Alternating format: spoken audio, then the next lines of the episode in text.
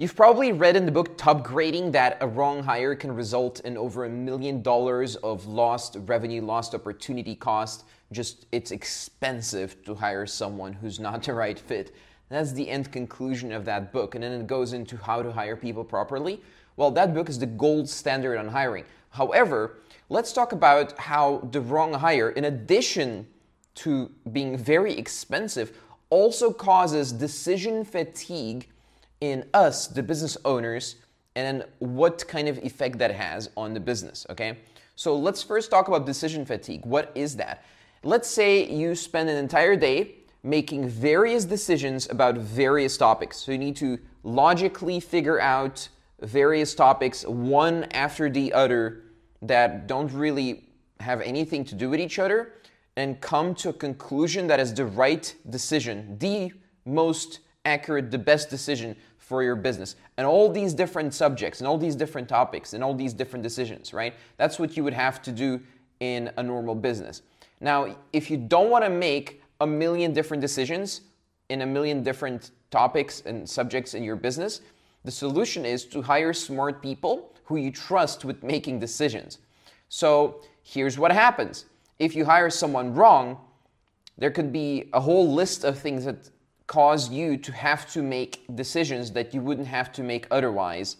Or if you hire someone wrong, you would still have to make the same decisions you were making before because you have to check their work and so on.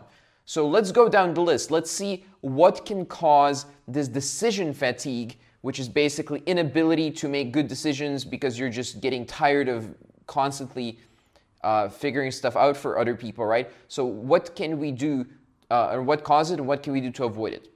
So just so we're clear, the solution to what I'm about to present to you is to hire the right person who can work independently without necessarily being managed and achieve the results that your business needs to achieve without you babysitting every step of the way.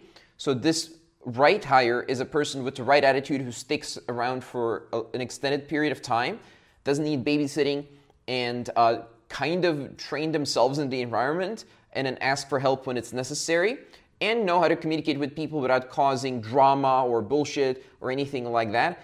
And they're, you know, reasonably paid. They're not like overpaid, overqualified people. So how do we get these right people and how do we avoid the wrong people? So with to understand how to avoid decision fatigue and what causes decision fatigue, let's go down the list as I mentioned before. So you hire someone and the idea is that they make decisions and then you have to make fewer decisions, right? Now, here's what can go wrong. They can come to you to validate every single decision that they've made and say, yeah, but is there a better solution?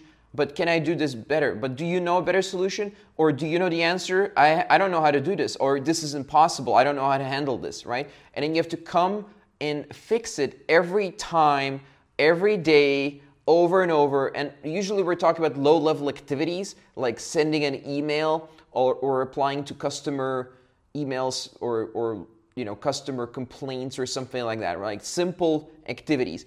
And you as a business owner generally should stay out of the simple activities and focus on business building and business development, right? So if a low level employee comes to you all the time and keeps asking these low level employee things and you have to make the decision every single time, either you don't have a very good process or more likely the low level employee can figure it out by themselves but they're just not good enough for some reason. They were the wrong hire, right? And they stack up these decisions on top of your dinner plate, and then you have to just figure it out like, oh crap, I'm basically doing all the hard work and they're just executing. And that's not really what running a business is about. Running a business is more about building teams of people that can just do it themselves without you intervening almost ever. So, what you want to be doing as a business owner is looking at the end of the month dashboard or daily dashboard of results of teams and how they're performing and in communicating that with them. You don't really want to be involved in the nitty gritty stuff too much. So, another type of wrong hire is the person who keeps repeating the same mistakes over and over without really learning,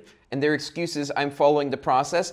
Well, that's just a waste of time, okay? Unless a really big business and process trumps everything that you know in that situation i understand but in a small business or medium-sized business or most businesses to be honest they need to be able to figure stuff out by themselves. And when they make a mistake, it needs to be the final time they make a mistake. Repeating the same basic mistake, like using the wrong, I don't know, letter title or letter headline or whatever, over and over and over, it's kind of just brain dead process following. And in a business, if you hire people who brain dead process follow, you're probably gonna have to babysit a lot and manage a lot and do all this stuff that is a waste of time in general, doesn't really contribute to the customer experience or your bottom line. In fact, it takes your time away and makes you make decisions that you shouldn't be making.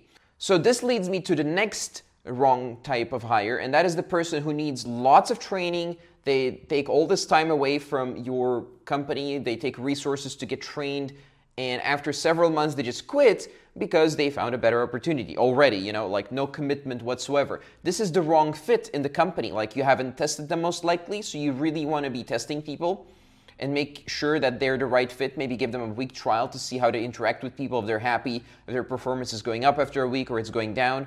If it's going down and they're not interacting with people properly, they're not learning and they're making mistakes, you should fire them after one day already, right? So if someone's improving constantly and they're finding new ways to improve things in a business, which trust me is not standard practice for people, uh, but if they're doing it, then that's probably a good hire. And if they have a long track record of doing this and improving things in businesses instead of just leeching onto a business and then trying to extract money for the least amount of effort, you know, if they're doing the right thing, keep them. If they're doing the wrong thing, replace them as soon as possible. Again, the wrong hire uh, results in hundreds of thousands and sometimes seven figures in loss to a business's bottom line. So you definitely want to cut costs on that.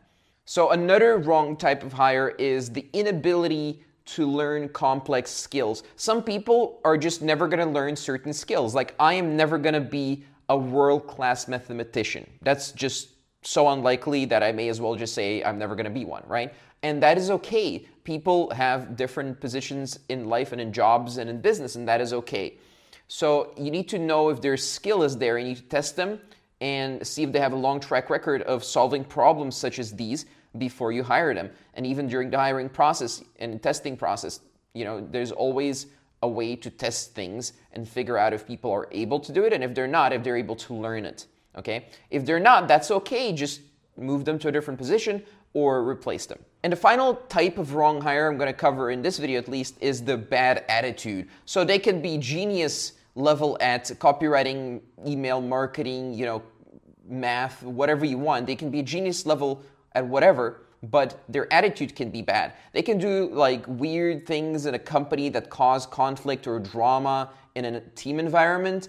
And no matter how good they are, how genius they are at certain something, it doesn't really matter because they're damaging the entirety of the team, the entirety of the company, which it's more important than any one person in any company anyway, right? So you want to hire people with the right attitude. A good book for this is called Hiring for Attitude. Highly recommend you take a look at that.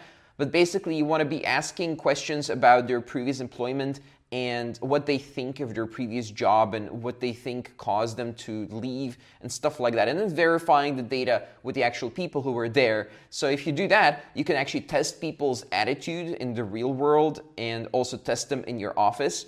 And then you can avoid hiring people with the wrong attitude, which prevents many, many issues. So, in short, if you want to make fewer decisions, hire people that self manage and just get shit done and improve automatically. And you, as the business owner, look at dashboards, look at summaries, don't look at entire processes and every single detail everywhere all the time, because that's exhausting and leads to decision fatigue. So, what you do want to do is make uh, important small decisions occasionally, not constant decisions all day and everything in your business. And that leads to you having the bandwidth mentally to create and build the business to the level that you want it to be at and to hire the right people in the future as well and to maintain team culture. So I have another video for you which exemplifies a lot of these hiring strategies to save time and improve processes, and that is the story of how William hired an entire boiler room full of salespeople. And we're talking about Wolf of Wall Street style boiler room of people just cold calling dentists and whoever William was calling back then and selling them websites for thousands of dollars